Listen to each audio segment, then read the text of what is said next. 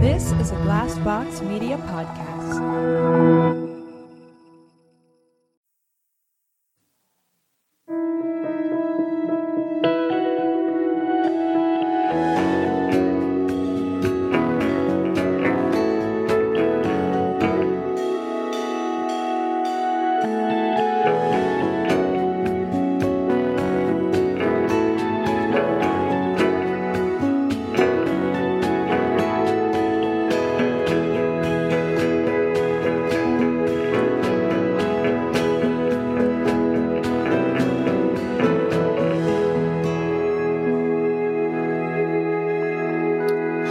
And welcome to the Blank Podcast, a podcast where we talk to well known guests about their lives, their careers, and navigating those difficult moments along the way.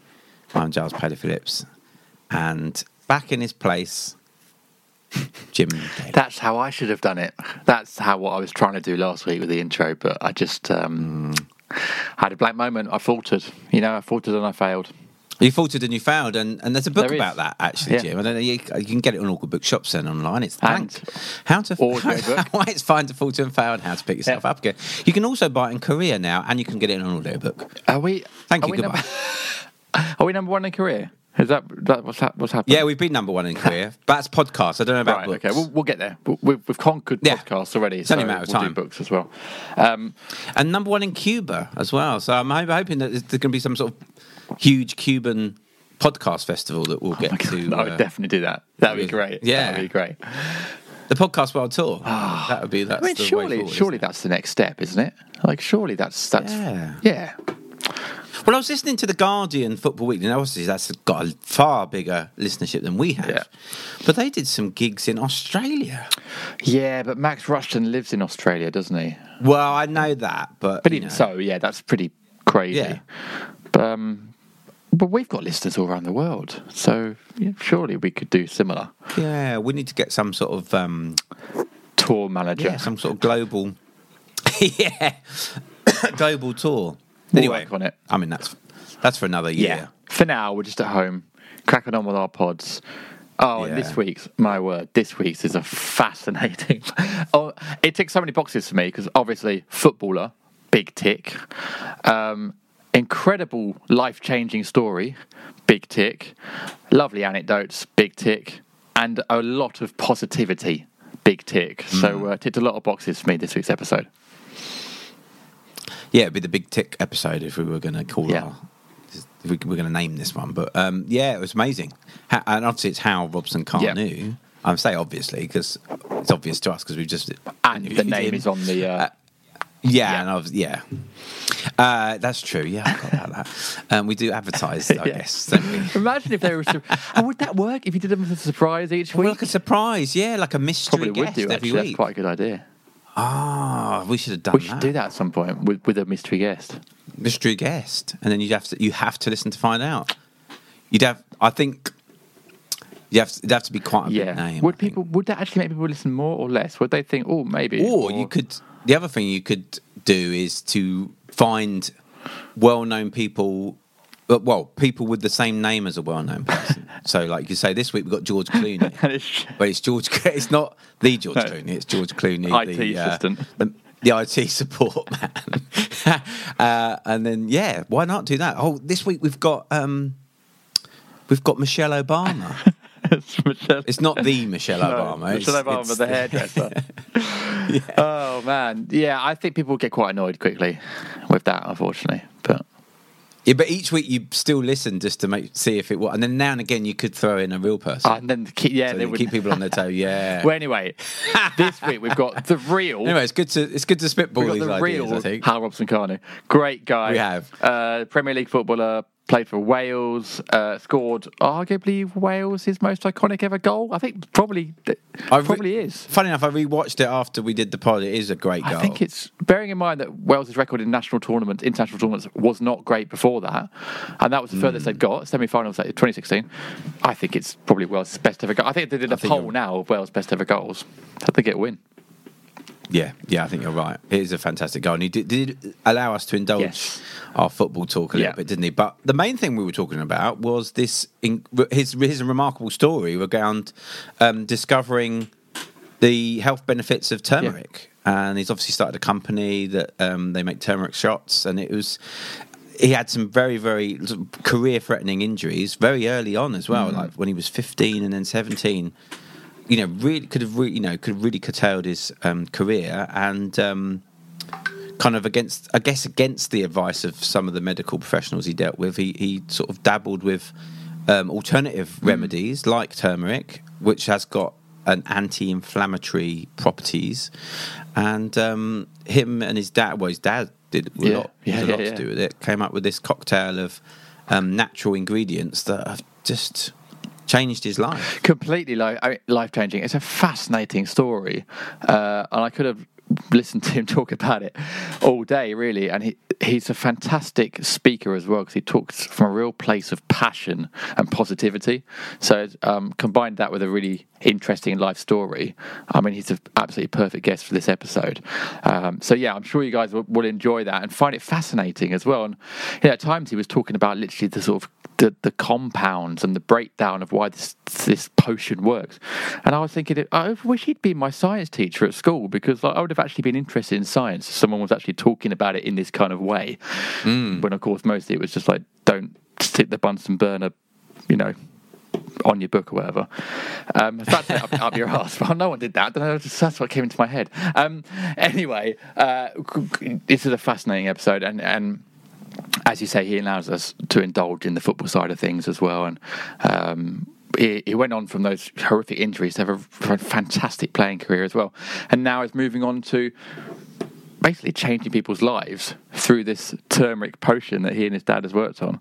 Um, and then he also talks about the future and what that might lead to him as well back in the game. So yeah, great guy. I, I think you'll see a lot more of him, not just in the footballing world, but in general, because he's uh, he's someone that's going to change a lot of lives. Oh, I mean, he's got to do a TED talk. I think. Like, you Definitely. know, th- this is like a yeah, like life, like I say, life changing event that he that in that he him and his dad creating Yeah. this this um these turmeric shots, which you know he's again he's he's go to training and like his teammates. Oh yeah, start, it's mad. um, having it as well, and it was just yeah revolutionary to their um, and, and probably prolonged his career. I think we should delve into it because we've teased it enough now, and I'm sure people will want to find out exactly the what, where, why, and who. And it's a great story. So uh, this is Hal Robson-Kanu on.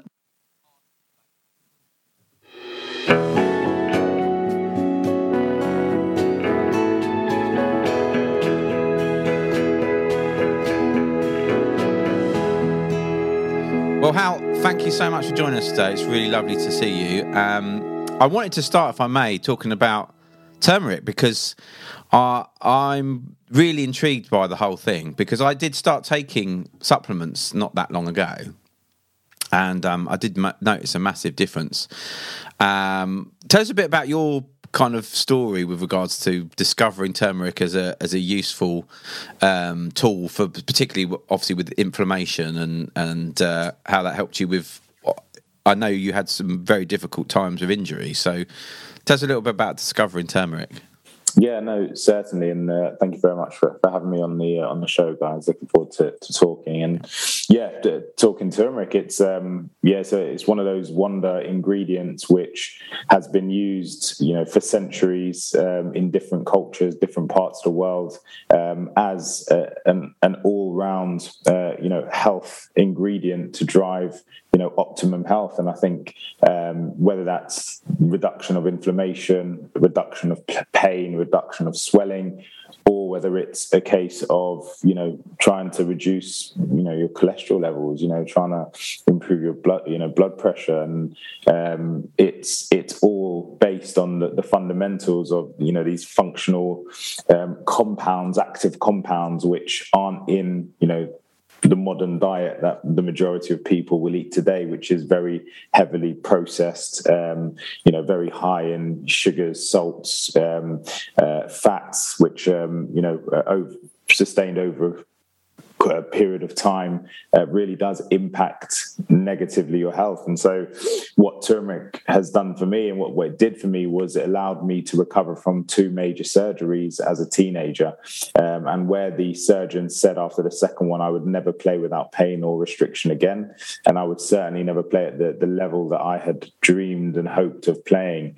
Um, and going through the surgeries, coming back uh, from that uh, in terms of rehabilitation, he was right. You know, I was hampered with uh, pain, hampered with swelling, and ultimately my knee was uh, inflamed through you know an acute acute injury that I'd experienced. And so at that point in time I was only 17 after the second surgery hadn't played football for, for over two years and was trying to get back into playing at a competitive level to try and you know realize my dreams. And um, I was just hampered with this uh, restriction. And uh, at the time the physios and the doctors at the club said, "Look, you can try this alternative um, method of, you know, uh, painkillers and anti-inflammatories." And up until that point, again, I'd never touched a, a painkiller. You know, I was a 17-year-old, didn't really understand what was going on really, and um, they prescribed these these drugs to me basically, and I began popping them like Smarties. Would have you know two, three each day, and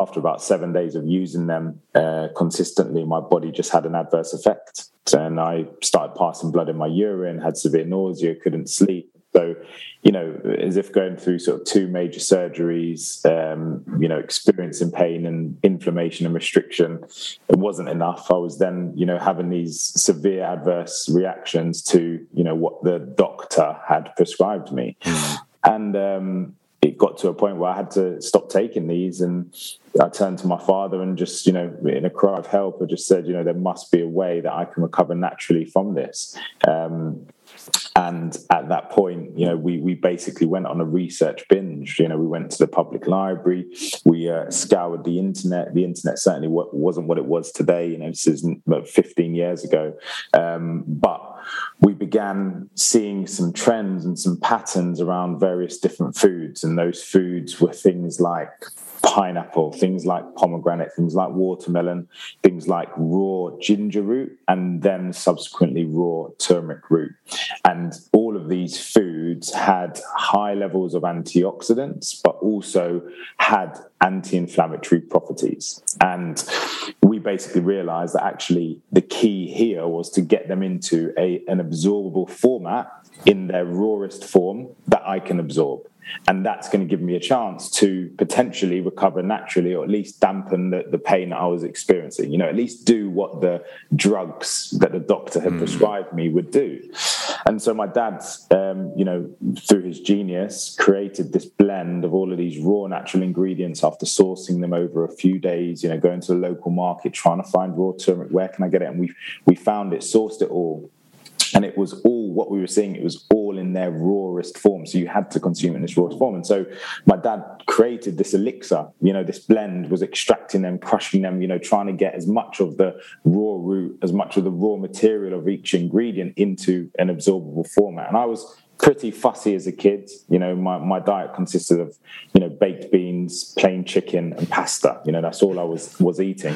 So I sort of wanted something which would taste at least palatable. So a few iterations down the line, you know, we get to a, a blend um, and a process that my dad has gone through with these raw natural ingredients, and it's a golden elixir in a you know sort of small little cup. And remember the first time I had it, you know, it knocked me off my feet. It was like really potent, you know, but yeah. in a raw, you know, earthy way, in a, mm. in a good way. But the taste was, you know, good. It tasted good, and so it's something that I could, you know, could do over a sustained period. So anyway, um, my dad then basically started creating these sort of batches every three, four days. I'd leave them in the fridge. It would take two, three, four a day um, in and around sort of the light exercise I was doing at the club after a few weeks, began noticing I had a bit more energy. Um, you know, then realised that you know it wasn't as achy and there wasn't actually as much swelling after I'd exercised and, and trained.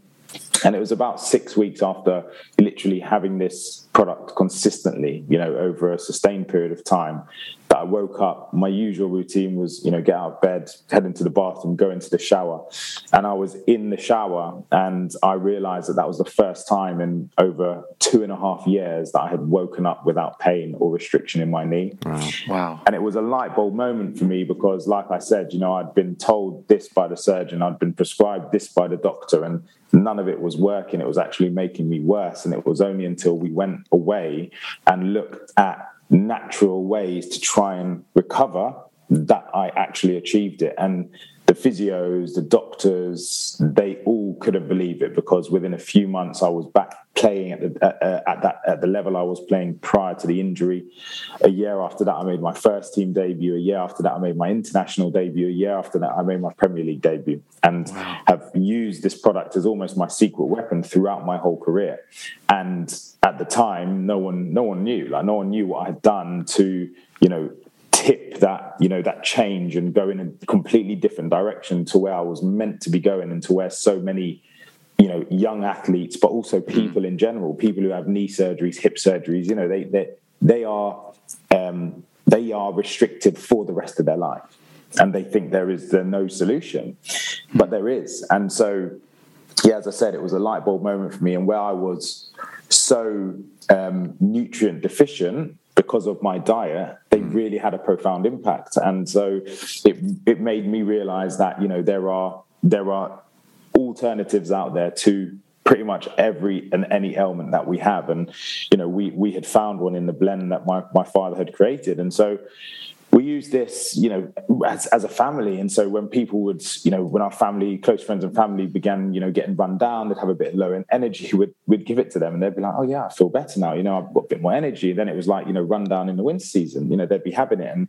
you know, me, you know, myself, my father, um, my mum, we'd be having the product and then we wouldn't get run down. We wouldn't get the flu. But then my brother would be have a get caught up with a bung up with a with the with flu um, would be out of action for you know a week or so. You know, he'd be in his bedroom, couldn't get out of bed, and then so we're like, oh well, try some of this, and he, he, he used it, and then all of a sudden he, he, he was recovered, and so we just realised that not only had it helped me with an acute, you know, severe um, surgery and the recovery and uh, you know the reduction of inflammation on that sort of acute injury it was also helping different people in different sort of walks of life and in different stages. And so yeah it then got to a point where it was now being used by you know our friends our family my teammates because they began realizing you know you, you recover quite quickly. Like you are really stiff after a long session. And you know I'd come in and be like yeah all good feeling good chaps. And they'd be like well what do you do? What's different that you do that yeah. we do? And I'd say well this is you know probably the biggest thing. And you know I, I, use this you know blend my dad creates. I'll see if i can get some more creative you know uh, made.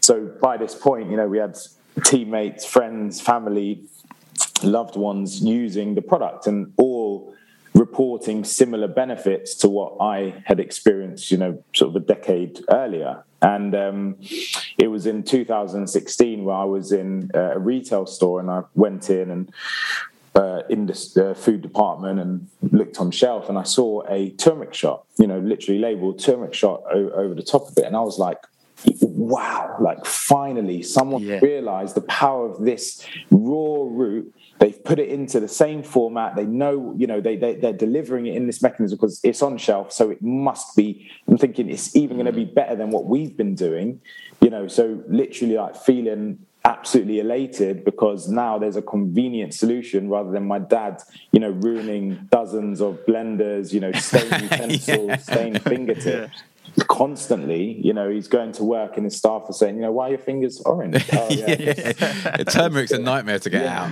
yeah, precisely, particularly when you're, you know, processing the raw material. And so, um, took it took it back to my dad's. You know, bought bought a load of shelf, took them back to my dad's. Really excited, and we both went to drink it together. And as soon as it hit our lips, we spat it out, and we couldn't believe how inferior it was to what we were creating. And so it was only until we did that and then spun the bottle and looked at the back and realized, geez, this is ninety percent apple juice you know, this is, you know, turmeric powder. There's no mm. other raw ingredients to help the absorption or the active compounds. And the actual base ingredient of apple is high in sugar anyway. Like mm. it's, it's, there's no, there's very little functional property to, you know, apple and apple juice. And actually, it's probably one of the cheapest juices in the world.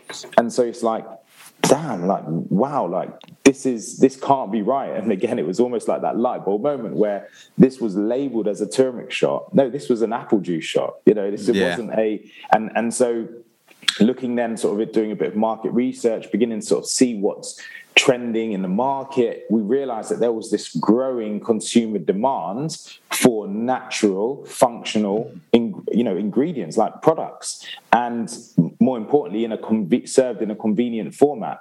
But what we realized was that there's this massive gap where these people aren't being served. They're not being yeah. serviced. They think they are. Like like I was, you know, if I had mm. read up on turmeric root and was just using it because I wanted some health properties, i.e., it wasn't out of necessity. I wasn't, you know, on the brink of having my dreams taken away from me. So I needed a product to actually work. I would think that this shot was good and doing what it was doing, you know, this sort of retail labeled turmeric shot. And so that's what a lot of customers were or had been experiencing. And so we basically made it our mission to bring our functional range of this golden elixir to as many people in as many people uh, different walks of life as possible.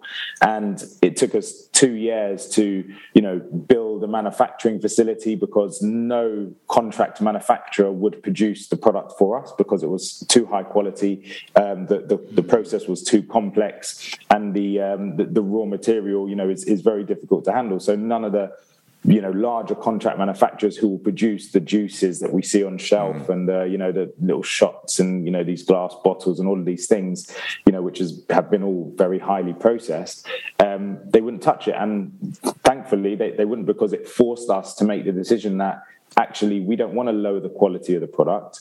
You know we want to actually maintain the the the, the effectiveness of you know what the product can do. So we don't want to over process it. So we had to replicate the extraction and the um, you know blending process that my father was doing on a small scale at a larger scale. And so, you know, we invested in building a bespoke manufacturing facility, um, you know, to, to deliver, you know, this product to the highest quality at scale.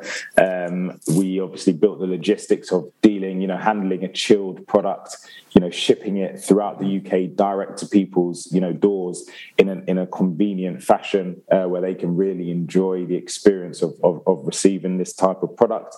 And, uh, and yeah, and obviously had to, to build a brand and the messaging and, and, you know, realize how we can differentiate ourselves between this shop, which was sitting on the shelf uh, versus, you know, a product which was was ultimately born out of necessity highly functional, high quality ingredients and is actually changing people's lives. And, you know, four years on from that point, we've now had over, you know, 10,000 positive customer reviews of the product changing people's lives, similar to how it changed mine. You know, we're, we're, we're used by thousands of customers on a daily basis. Um, and we've, you know, got really strong ambitions to as I said, continue to positively impact as many different people um, as possible.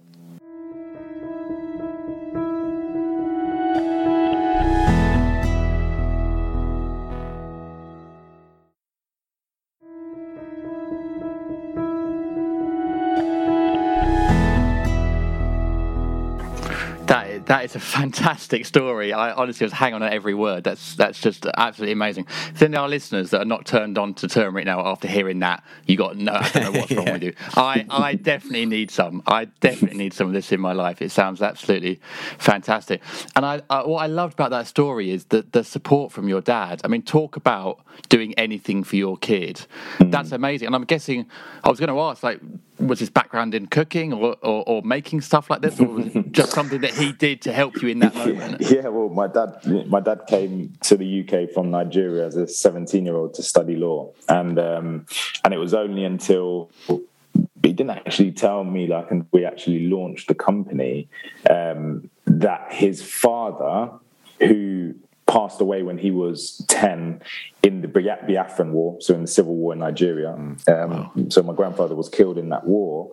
Um, but my dad told me that he would treat people in their village with plants, um, spices. Oh, so he was a herbalist in Nigeria, and he has. My dad tells me these crazy stories of literally, you know, people coming in with like things like cataracts, you know, and he'd come in and they'd go into the, you know, into the uh, forest, come back, you know, with these leaves and these extracts and this bark, create a liquid and you know, squeeze it in, and the cataracts coming off. Like just crazy stories wow. where you're just like, that doesn't happen in our world, you know, it doesn't yeah. happen in, you know, sort of the westernized culture that we mm. live in, um, and so yeah, ultimately, like that was obviously ingrained in him, and that came through him in developing the product which ultimately allowed me to have you know over 10 years at the highest level of my sport you know achieve realize the dreams that i had you know my father knew i dreamed of. Um, and off the back of that we've then fundamentally built now a company with you know such a strong purpose and stru- such a strong mission um, yeah there's uh, there's obviously you know as, as you said you know great question because the the underlying story is even deeper than you know what what has you know what we mm. all experienced uh, you know over, over the period so Wow, I just love the idea of that that support. You do anything for your kids, and, and he clearly did in that moment, and has gone on to change, you know, your life and, and many others. Because at that moment, 16, 17, at a football club, I mean, that is a tough time for young footballers. Anyway, you're on the brink of, as you said, yeah, this pod's about blank moments. A big blank moment with injuries like that, and many footballers don't recover. So that must have been for you at that age, with your dreams all ahead of you. That must have been a very stressful and, I guess, maybe potentially quite a dark place to be in.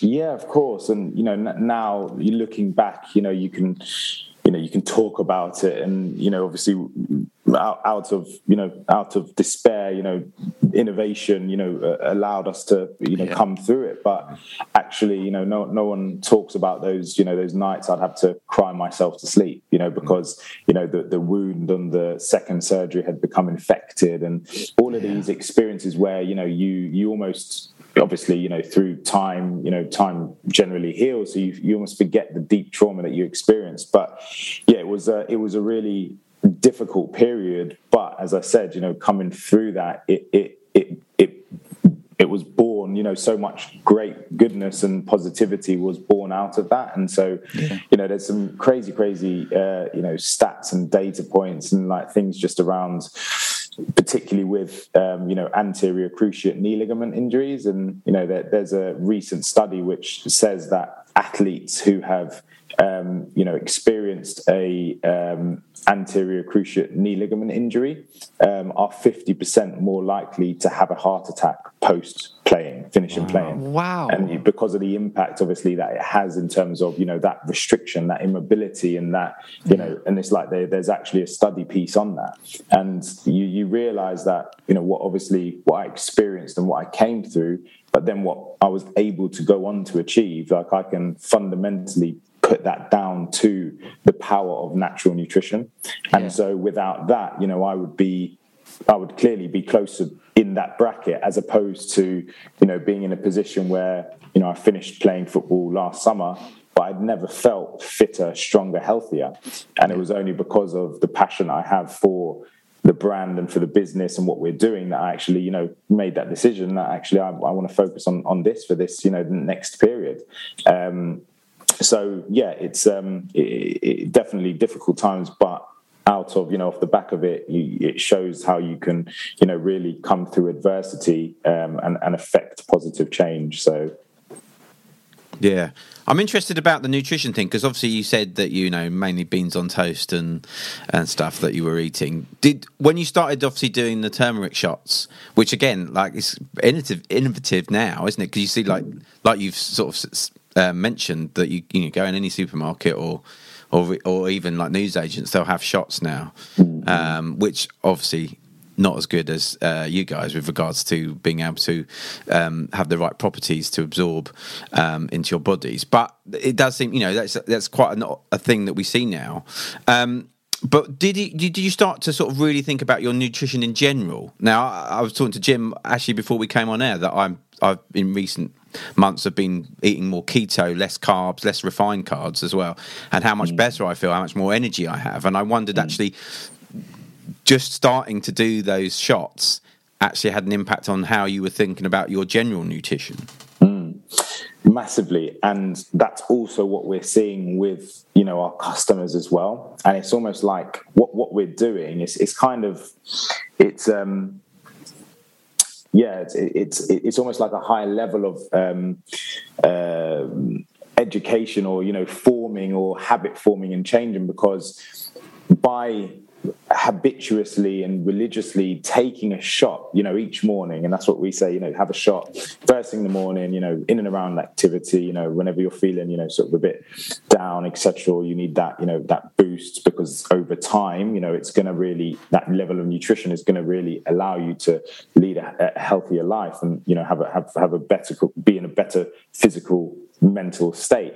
But what we're seeing is that habit forming of saying, okay, you know, of course, there's phenomenal nutrients, there's phenomenal compounds. You know, the quality of the product and the effectiveness of the product is fantastic. But actually, just by making that action, it's almost like affirmation. Yeah. You know, and that's what we're seeing with our customers. So when you have that shot, whether it's first thing in the morning, you're just more likely to then make a healthy choice for lunch. And Yeah. then off the back of that, you're then more likely to have a healthy dinner or a healthy snack because you've already made those healthy choices. So it's it is really that habit forming that we're now seeing across our you know consumer base that we're driving phenomenal change through positive affirmation of yeah i have my shot every day. You know do you have yours? Yeah i have my shot every day. Well then you we know that customer is literally more likely to then be making so many more positive life decisions that as we all know, you know, over consistency over over time give build results. That's what delivers results in any form of direction. You know, whether it's health, whether it's performance, whether it's you know recovery. Like it's all about consistency. And yeah, so it's a really uh, really important and, and interesting point that you've raised. Like it's it of course it widens your scope of understanding and it opens you up to realizing okay well rather than rely on as we said the doctor you know the the pills the prescriptions you know where there's a place 100% there's a place for that in our society but it shouldn't be a fundamental root of you know health good health. Like health health is fundamentally driven through our nutrition you know and when you look at famous quotes from the likes of socrates you know let food be thy medicine and medicine be thy food.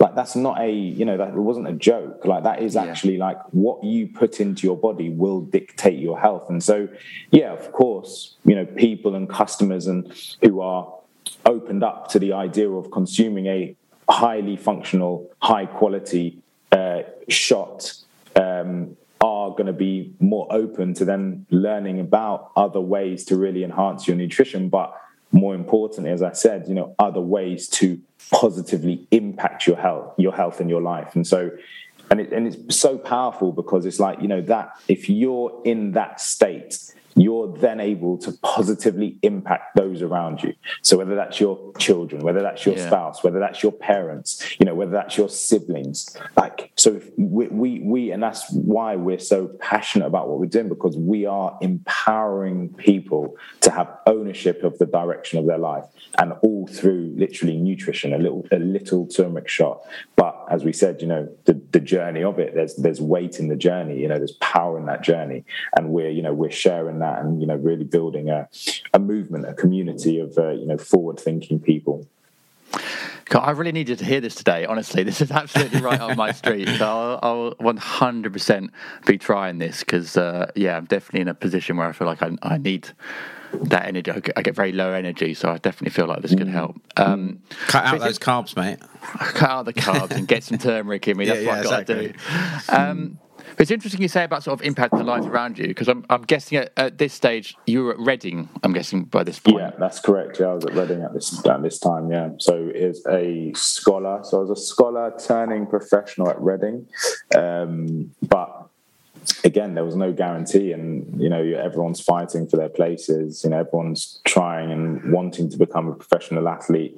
You know, statistics such as you know, it's harder to become a professional footballer at any given time than it is to get into Oxford or Cambridge. You know, it's, Wow, yeah. it's like it, it is every boy's tr- dream, particularly obviously in the UK, you know, at some point to become a professional footballer. So, you know, you're almost on the verge of achieving something, you know, having forging a career. But as we said, you know, the, the barriers that were up against me were significant. And, and again, I don't, I don't know anyone ever prior. There was one player who had suffered a knee injury and who sort of, you know, was a bit of a, he was, I think, nineteen twenty. um, and he was sort of a bit of a mentor at the time, went out of the game, you know, because mm. they'd had the same injury. So it was like, okay, you know, you can speak with him and get guidance on, and you know what you.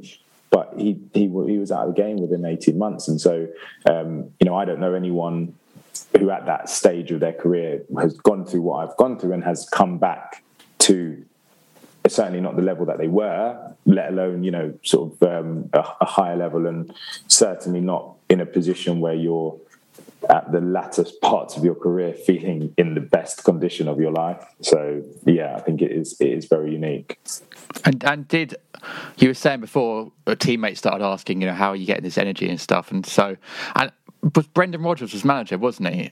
Yeah, Brendan right? Rodgers was manager. Um, so he was manager for about twelve months, um, and again, you know, phenomenal. For not, you could see he was, you know, destined for for, for greatness uh, very early on. You know, his attention to detail, his commitment, his training, his philosophy, his belief. Uh, you know, everything, everything uh, about him really pointed in that direction. And so, yeah, like everyone there was, they were aware, and and by that time time I'd sort of, you know, I'd been back playing now. So now I was, I was now being compared with, which is right, but you know, with my peers, with my teammates, you know, being compared against the first team players, you know, at sort of the 18, 19 years of age. But it wasn't, a lot of people actually didn't know that what I'd gone through even then. So that, mm. so it was only when someone would say, "Oh, he's had two cruciate knee ligament injuries," and they'd go, "What?"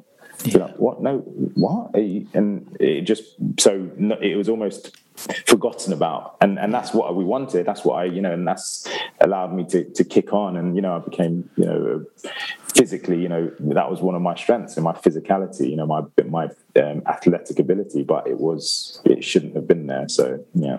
Did did you become a bit of a mentor then for for maybe younger players that have been through similar things once maybe people found out more about your journey? Yeah, yeah, definitely. You know, there was lots of a lots of younger players who, you know, for for for coming through, you know, academy system, forging away into, you know, professional sports, there was a lot of guidance and players who, again, you know, they, they, they were lost really, you know, what direction do I go and what do I need to do? And, um, really like the, the key difference is what you just look for in younger players is just that focus, you know, that, that, it's almost like you see it in the eyes before you even speak to them you know and you can literally you know if this kid is going to have a career or going to make it to some degree because they just have this you know this focus this resilience this determination inside of them where you know they're here and they're going to give it their all. And so you can pick that up relatively quickly. And it's very uncommon clearly you know because it's um, very few and far between go through the you know and have careers and play play at the sort of highest level. Yeah. But you can see the ones who don't have that, and, and it's almost like if they don't have it, it's some it's so hard to to get that because you know as much as like we're saying, as much as you may want it, you know, and may dream about it, are you going to persevere with this when you're up against everything, when everything is telling you that you should stop and go in a completely different direction, do you have the resilience, the discipline, you know, the, the belief, the knowledge to say, no, like this is what I'm going to do and persevere and push through that. And it's like that to, to be able to do that, you have to have an inner sense of knowing that, you know, that that it, it, this is this is what I'm here to do. And so, yes, it is quite fascinating. But you know the boys who maybe don't have that it, you know everyone's journey is different regardless and there are they will have strengths they will have attributes you know outside of that you know i remember one player one player who was coming through and you know didn't quite make it within two years you know he was running his own estate agency you know and it was like mm. brilliant and it's like well that's your skill that's your mm. you know your gift so yeah i think it's um yeah it's obviously you know really fascinating. And and, and as i said you just try and uh, consistently offer as, as much value to you know your your immediate circle you know as, as possible.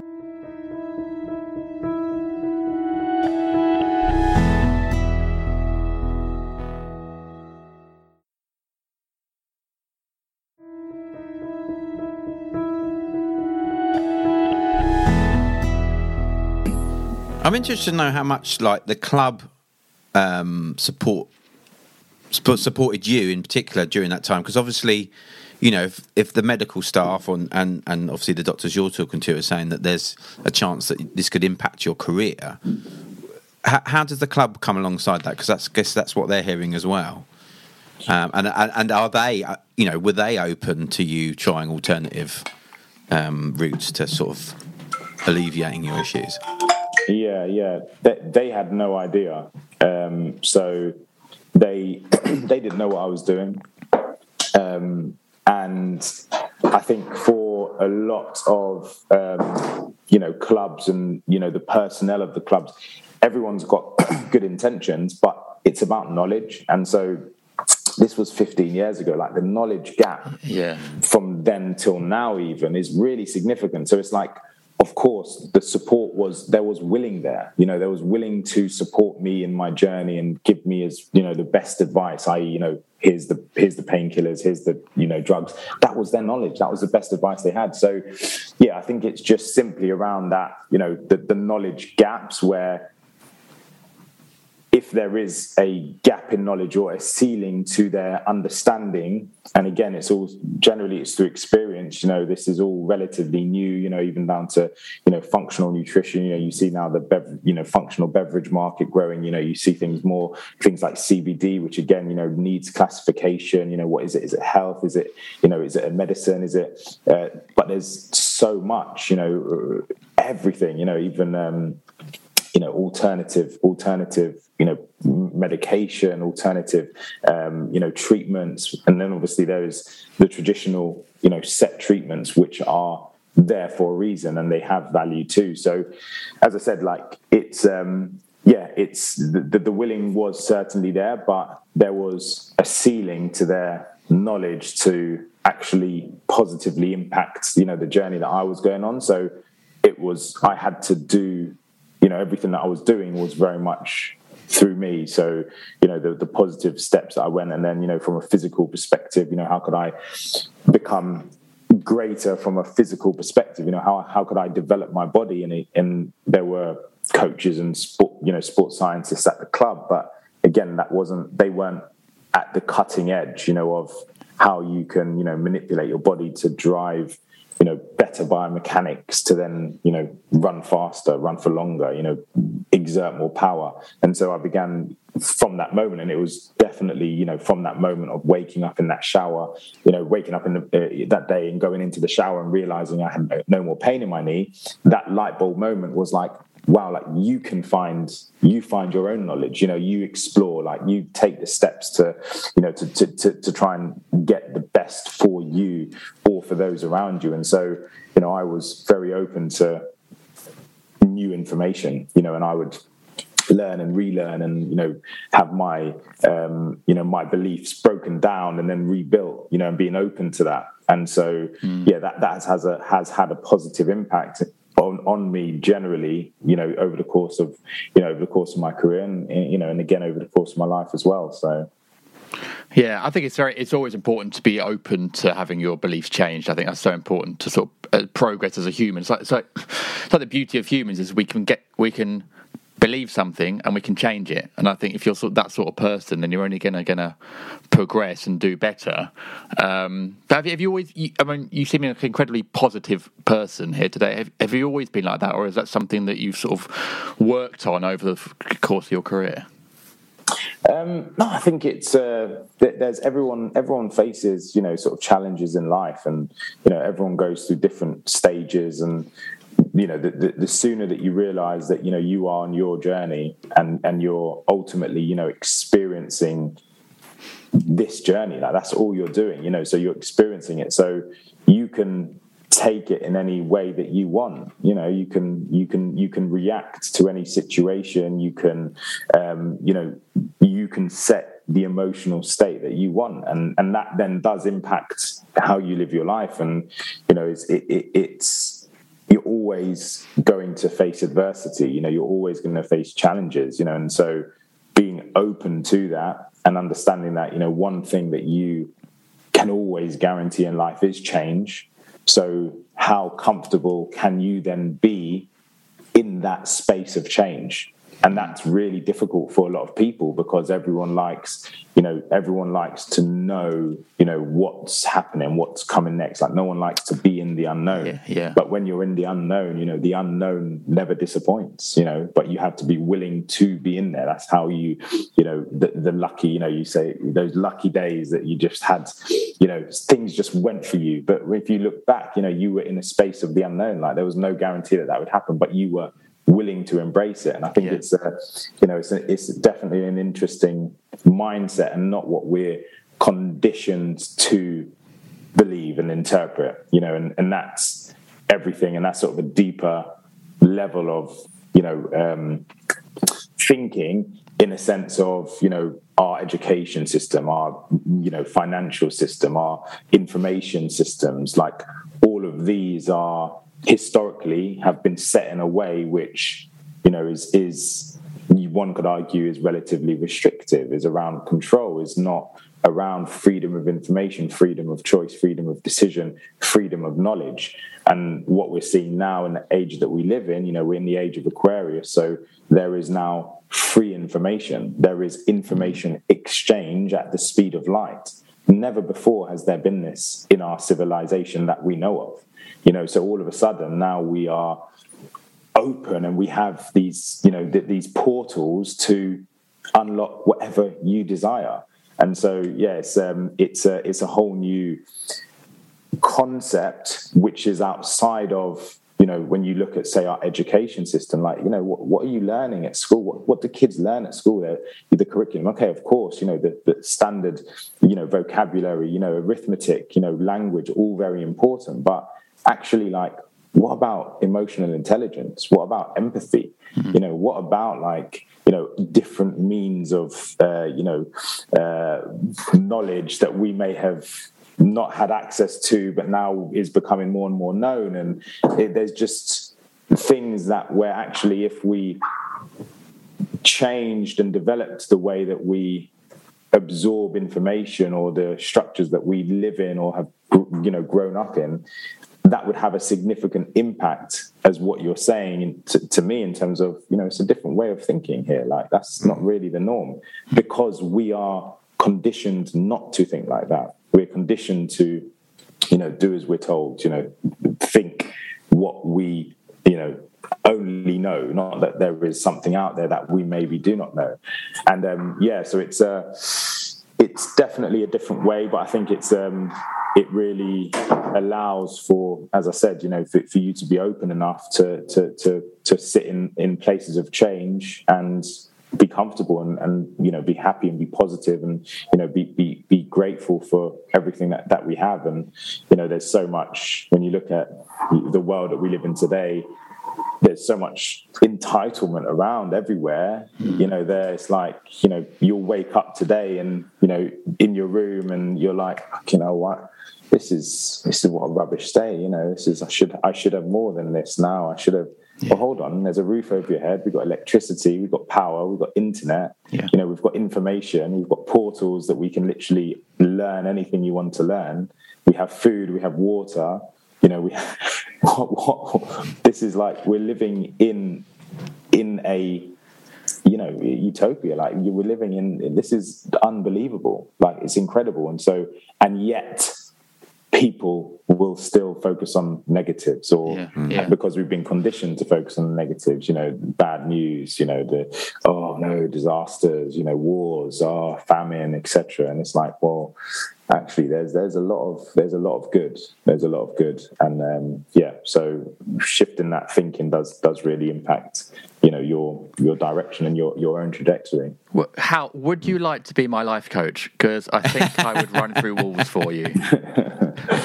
yeah, no, um, I, I appreciate that, but as I said, like it's, um, I'm pretty busy at the minute. and, but yeah, yeah, it'd take a lot of hours to life coach you, I think. um, yeah, I, I'm, I'm honestly, it's, it's it's really fascinating talking to you. I'm re- really enjoying the, the conversation. Um, I wanted to ask you a little bit about. Obviously, let's go back a little bit, and and when that moment of kind of realization that you were good at football, because I think that's always a really interesting thing to find out from from sports um, sportsmen and women. Like when when there was that kind of maybe like. Uh, a realization that you were actually really gifted and, and knew that you could maybe do this as a as a career?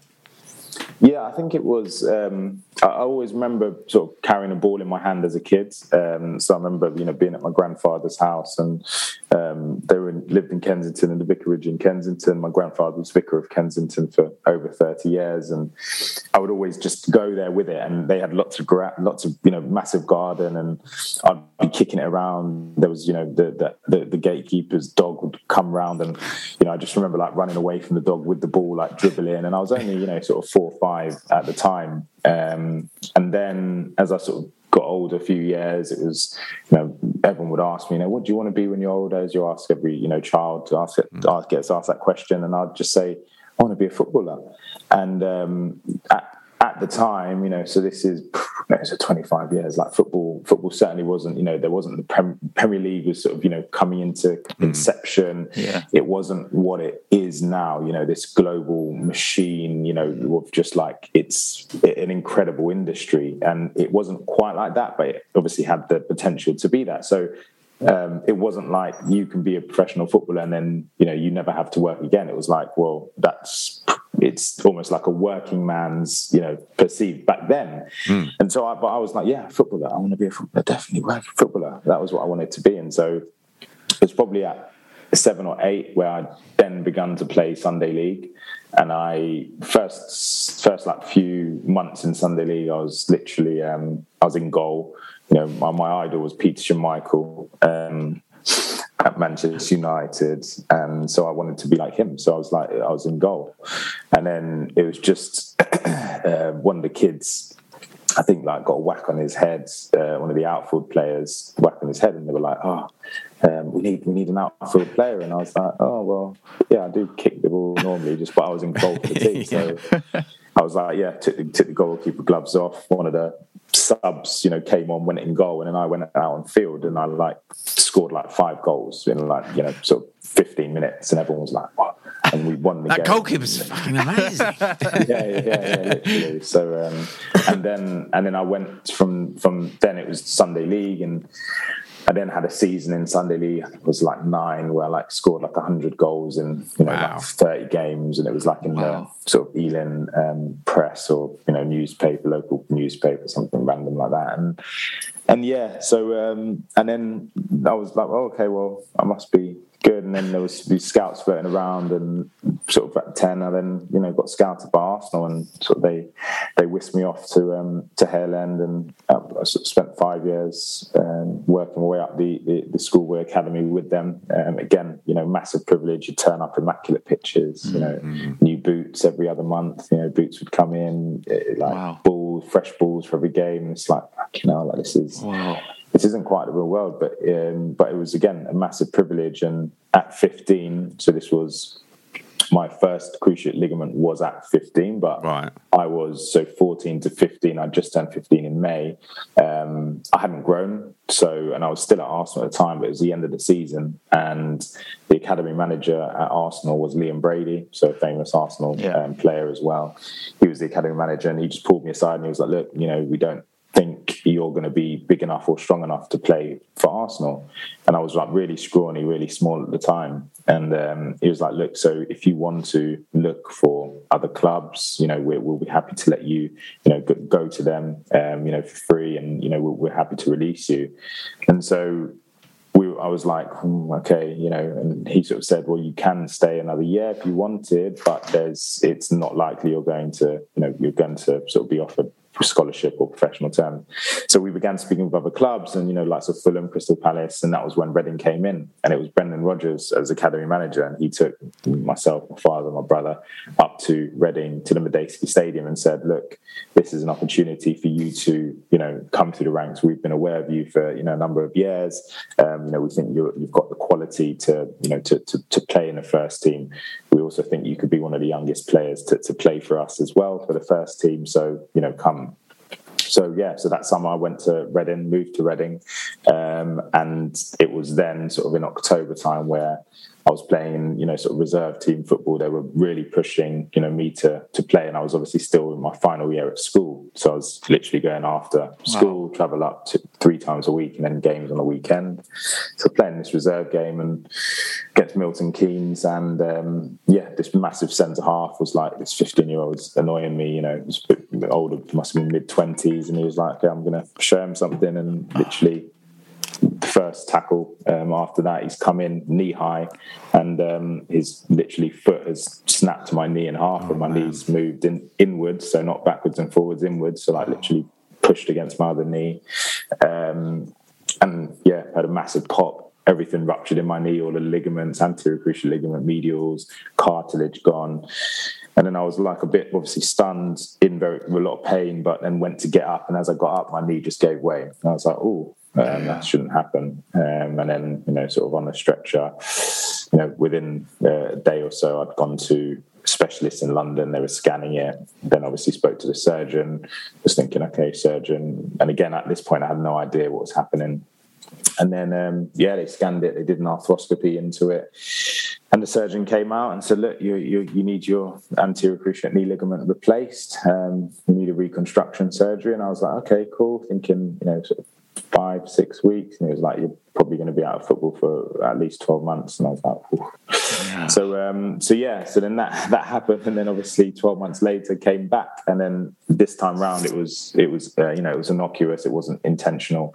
Um, but I unfortunately ruptured it again and then had to go through that whole period, um, another year out. And then, you know, began that journey in terms of that realization, uh, which allowed me to then, you know, re- recover from that, you know, the, the difficult, such a difficult difficult periods um, and, and realise my, my dreams of playing, playing professional football. And that centre back got sent off, didn't he?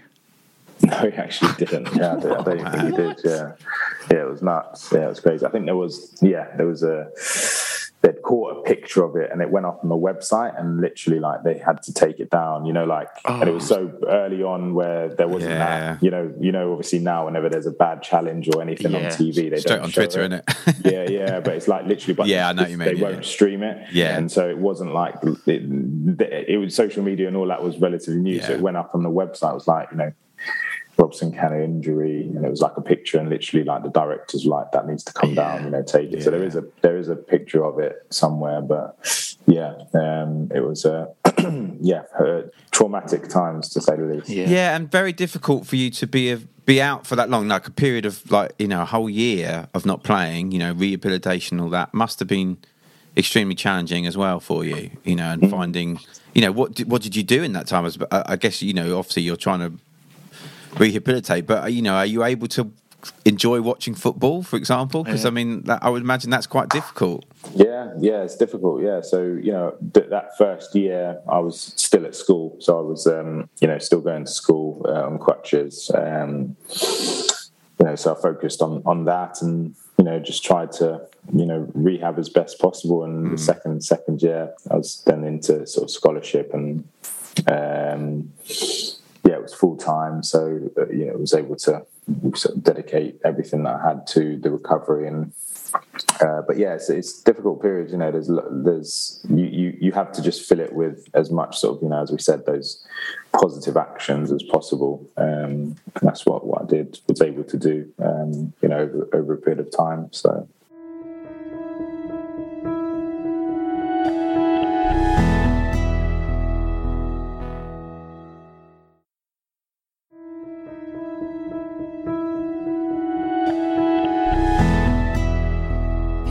And, and, and, clearly you've taken that positivity forward in your career from those, you know, from those very dark moments. And you went on loan to a couple of clubs, and we had, we had uh, Jermaine Pennant on recently. He was talking about sort of the loan experience. It sort of fascinates us really that at this young age you're going to other clubs. Did were they good experiences for you? Were they lonely experiences? And obviously, I guess you're feeling quite driven at this point. Yeah, so you know, it's it's uh, one hundred percent. Unless you're breaking into the first team at 16, 17, 18, then you need to go out and play loan loan team football. And the reason why is because you'll go down a tier, one or two tiers, uh, you know, sort of depending the level you're playing at. But all of a sudden, you're thrust into the men's game. Mm. And I remember being at South Southend and you know, it was uh, training like the first first few weeks, training, build up to the game. Okay, cool, yeah. This is kind of what I'm used to, etc. And it got to the game, and then it was like, like these, like the guys literally in change room was like, come, like literally, like you've never seen it before, boys. Let's make sure we.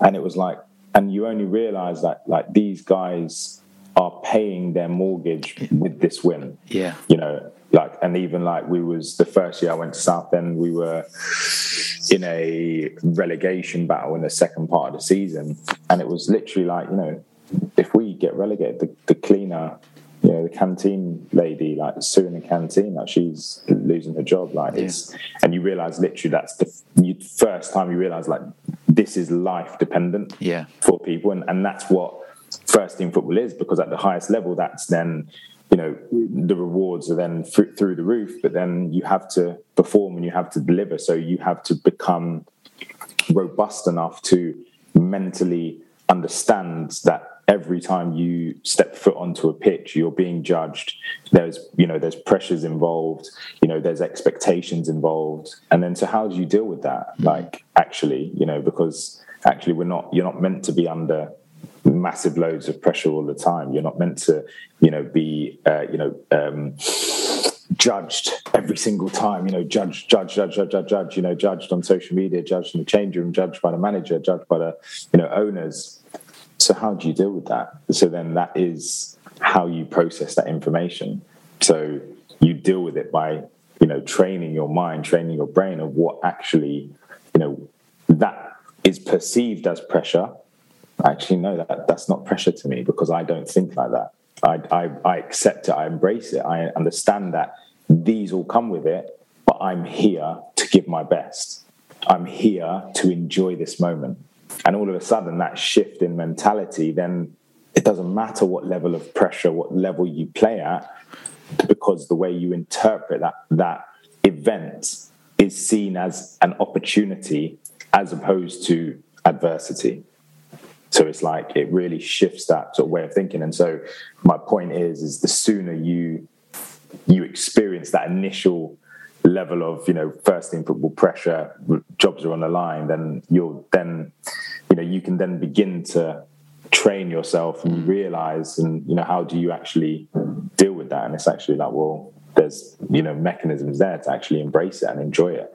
And so actually you then can thrive off that pressure and allow that pressure to what is perceived as pressure you know as we're saying like actually that's you you, you love it. You love those environments um, so yeah so that's that's fascinating. Just so really quickly, Giles, I'm sure, I'm sure you got a question about Hal's next stage in his career. The way you're talking feels like a sort of coach or manager. Have you ever thought about going to coaching or anything? Because the, the, way you're talking sounds very much like it would have a positive impact on on players and young players.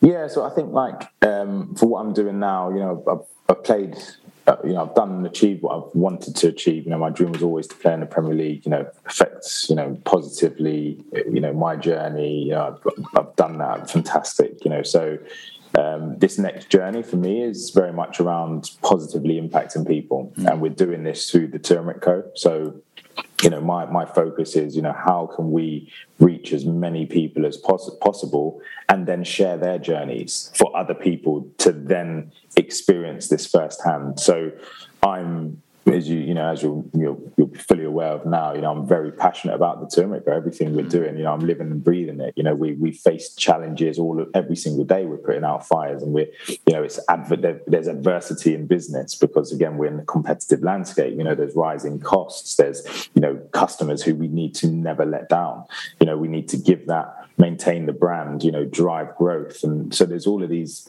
again, perceived as pressures involved. Um, I firmly believe that this is a product and a brand which, you know, has global opportunity and can positively affect people at a global scale.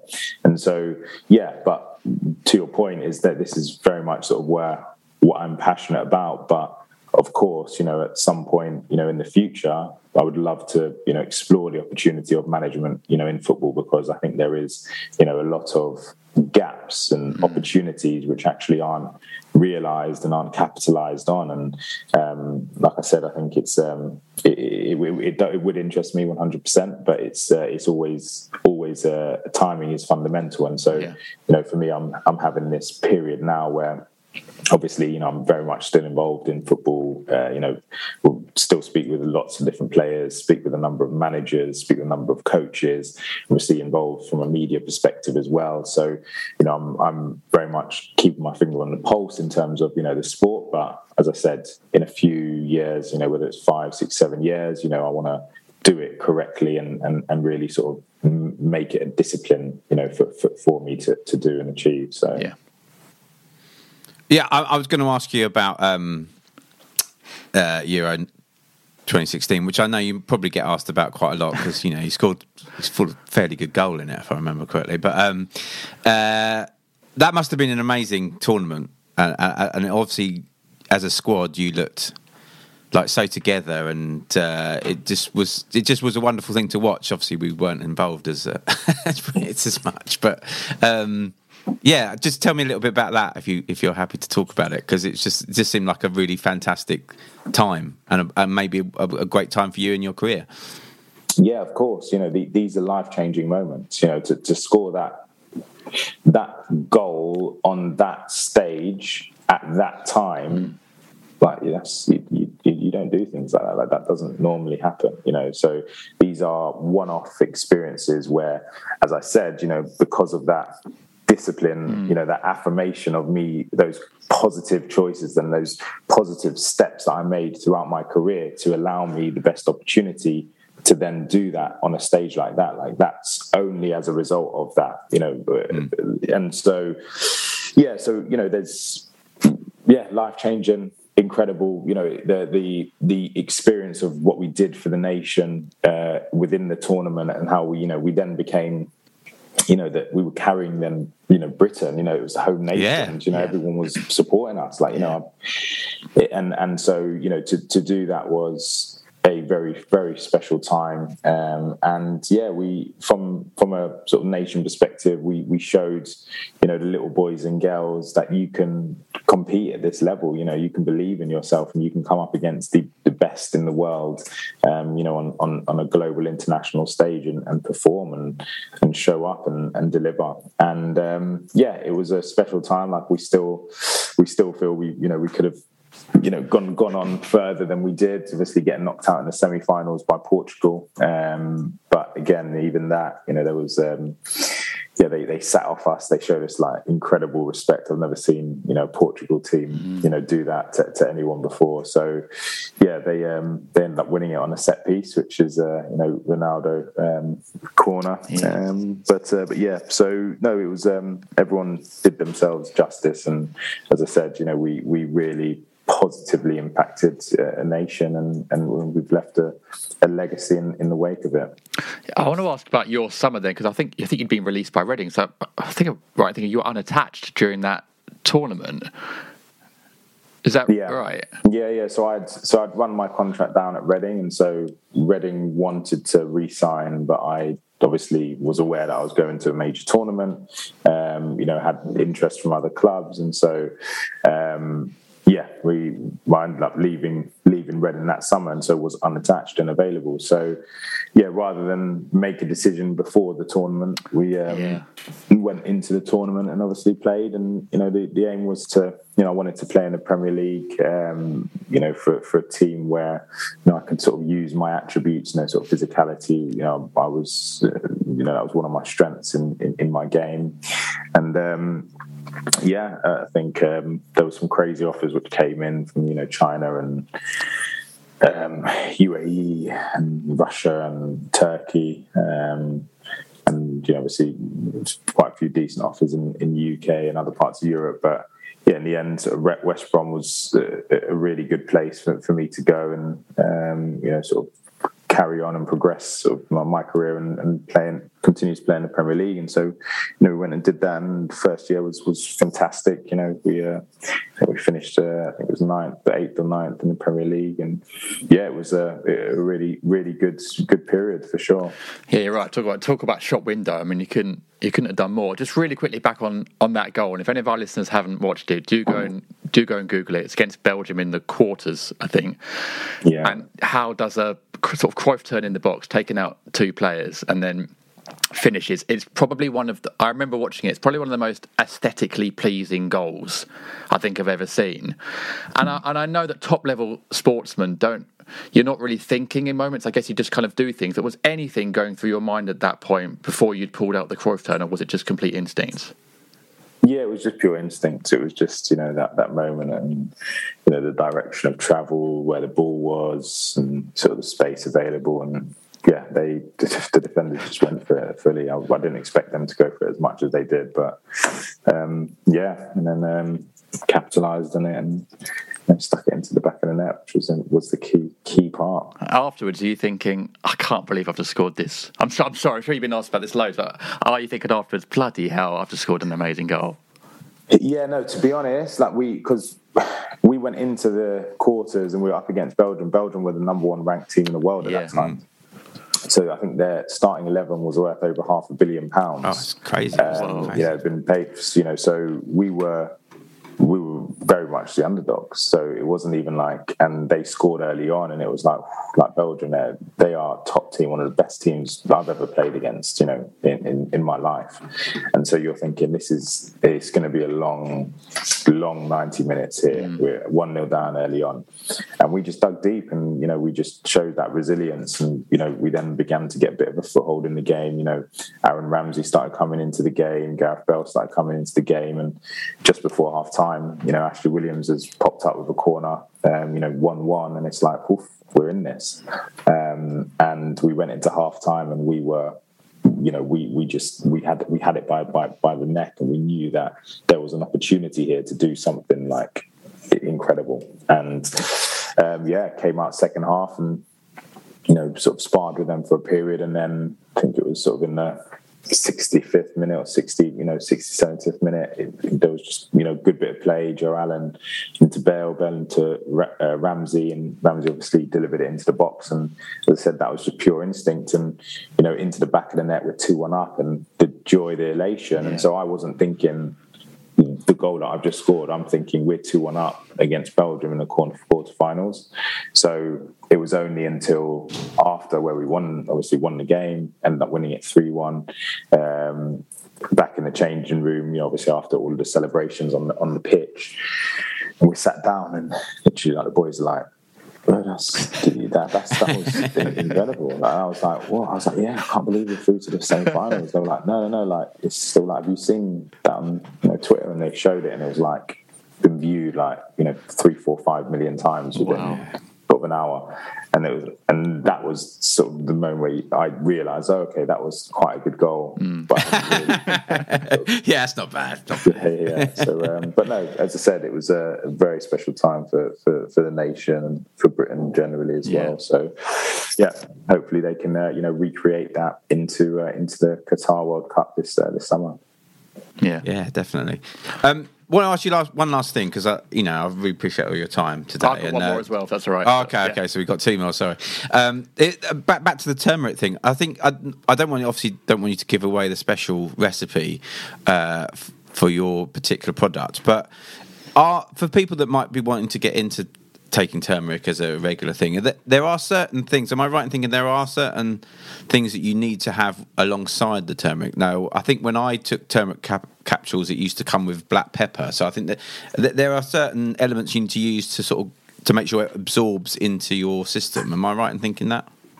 Yeah, yeah, definitely. So, and it's also the format that you consume it in. So mm. it's like, um, as soon as you, you know, you powder um, or you dry any form of ingredient, you know, you're compromising the nutritional makeup of that product, you know, that, that raw material. And so we're very much firm believers of, you know, that food first approach. So how can you how can we get the raw turmeric roots alongside other potent highly effective, high quality ingredients mm-hmm. into a format which is then easily consumed. And so, you know, like you said, there's capsules out there, there's powders, there's tablets, there's different mechanisms of turmeric or its active, uh, in, uh, one of its active compounds, curcumin, which is the, the most renowned and sold. Mm. Um, but there are over 100 different curcuminoids inside of the raw root. Right, okay. So now there's research ongoing around, okay, well, actually, what, how do the active curcuminoids and the other active compounds in the raw root interact with one another to mm-hmm. offer these functional health beneficial properties?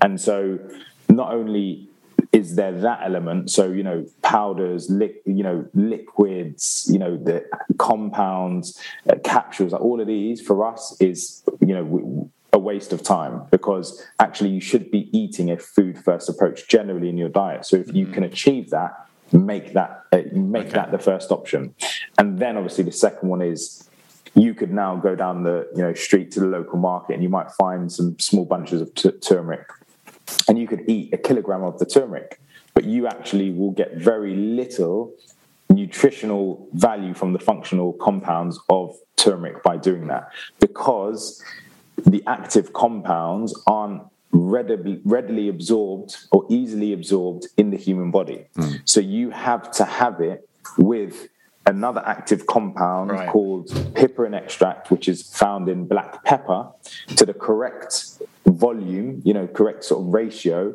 to enhance the absorption of the active compounds of turmeric. And so if you do that correctly, you can increase the bioavailability, i.e., the absorption of these active compounds by up to 2000%.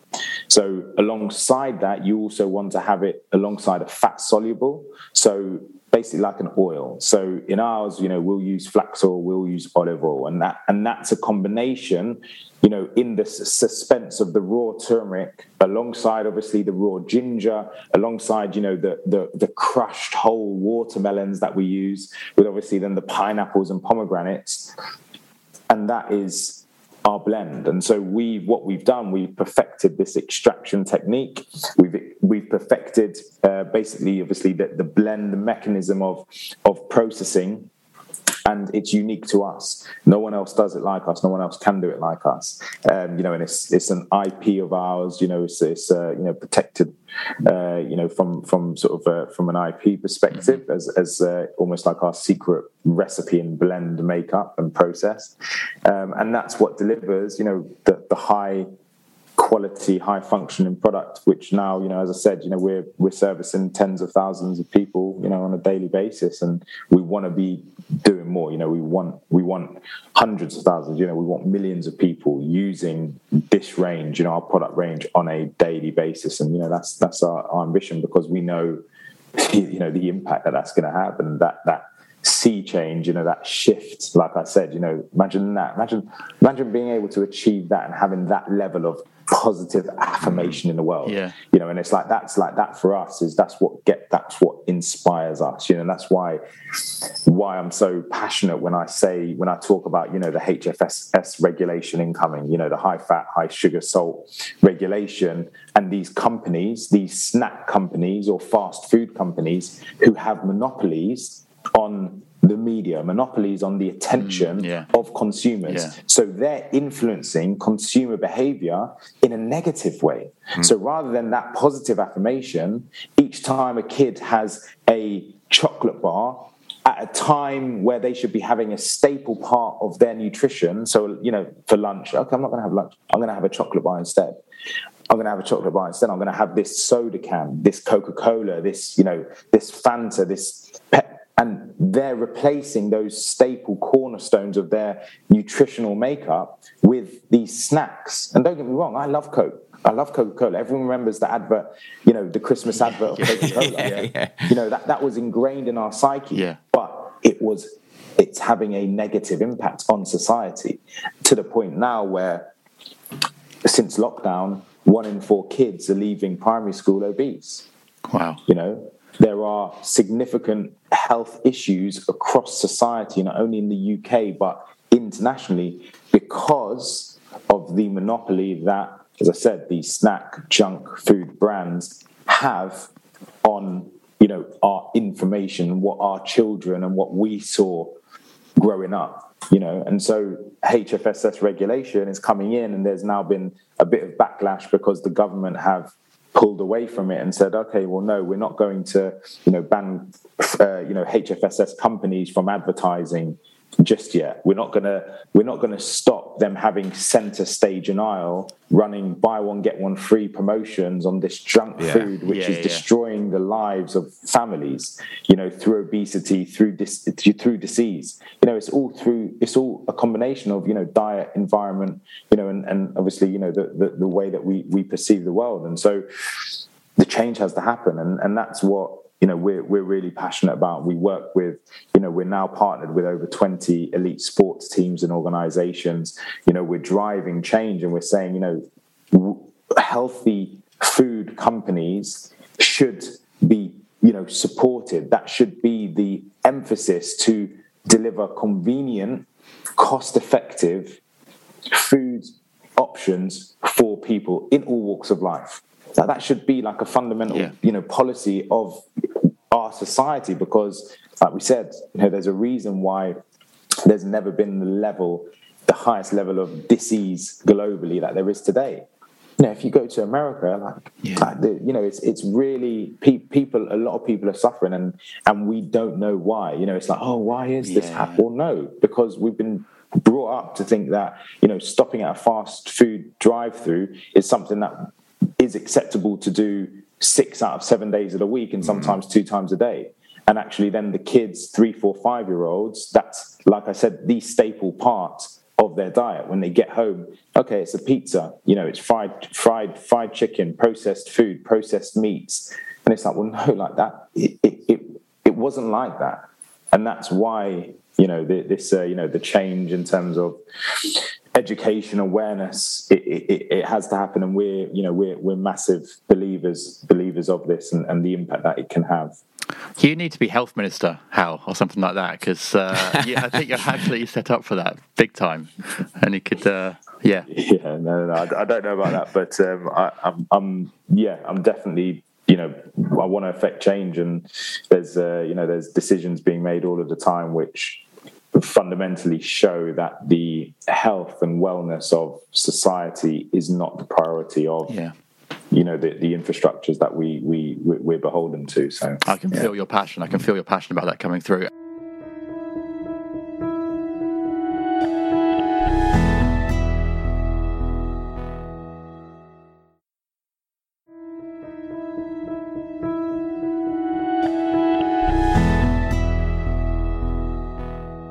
Top So, man. how for anyone um, that wants to uh, try out some of your shots, where can they go to get to get yeah stuff? so uh, literally like as, as i said we, we made it as convenient as possible for, for people um, and so we're you know we, we're set up online and you can you know purchase one-off orders or a subscription uh, order um, super easy. Um, visit us at theturmeric.co or just type in the turmeric co into google and you know we'll, we'll, we'll pop up.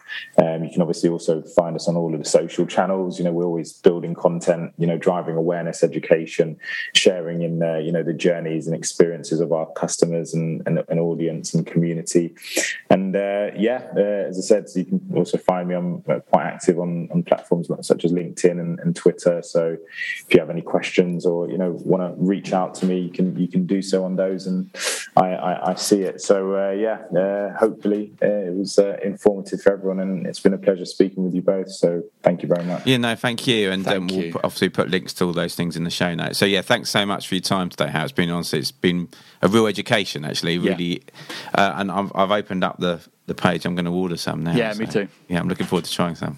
Brilliant. No, well, uh, absolute pleasure. So, um, no, just can't thank you guys enough for giving the giving the platform. So, yeah, hopefully it goes down well. Top man, thank you.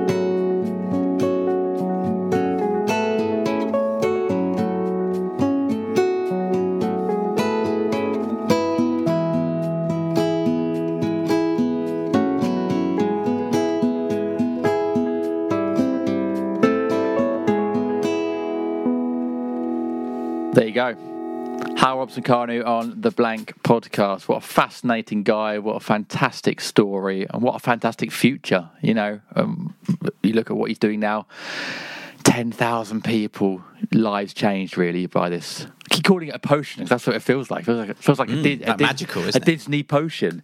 And it's just, uh, yeah, it's a lovely story and it's a very positive one. And we like positivity on this podcast as well. So thank you so much to Hal for coming on, talking about his journey, you know, including some very painful moments really and some dark moments as well. And uh, but the fact that he's come out of those a changed man and is now changing other people's lives i think is very inspirational. So it was a joy to talk to him and and obviously indulging in that wales 2016 summer which just you know I, he was right. The nation got behind really because um, england weren't doing so well.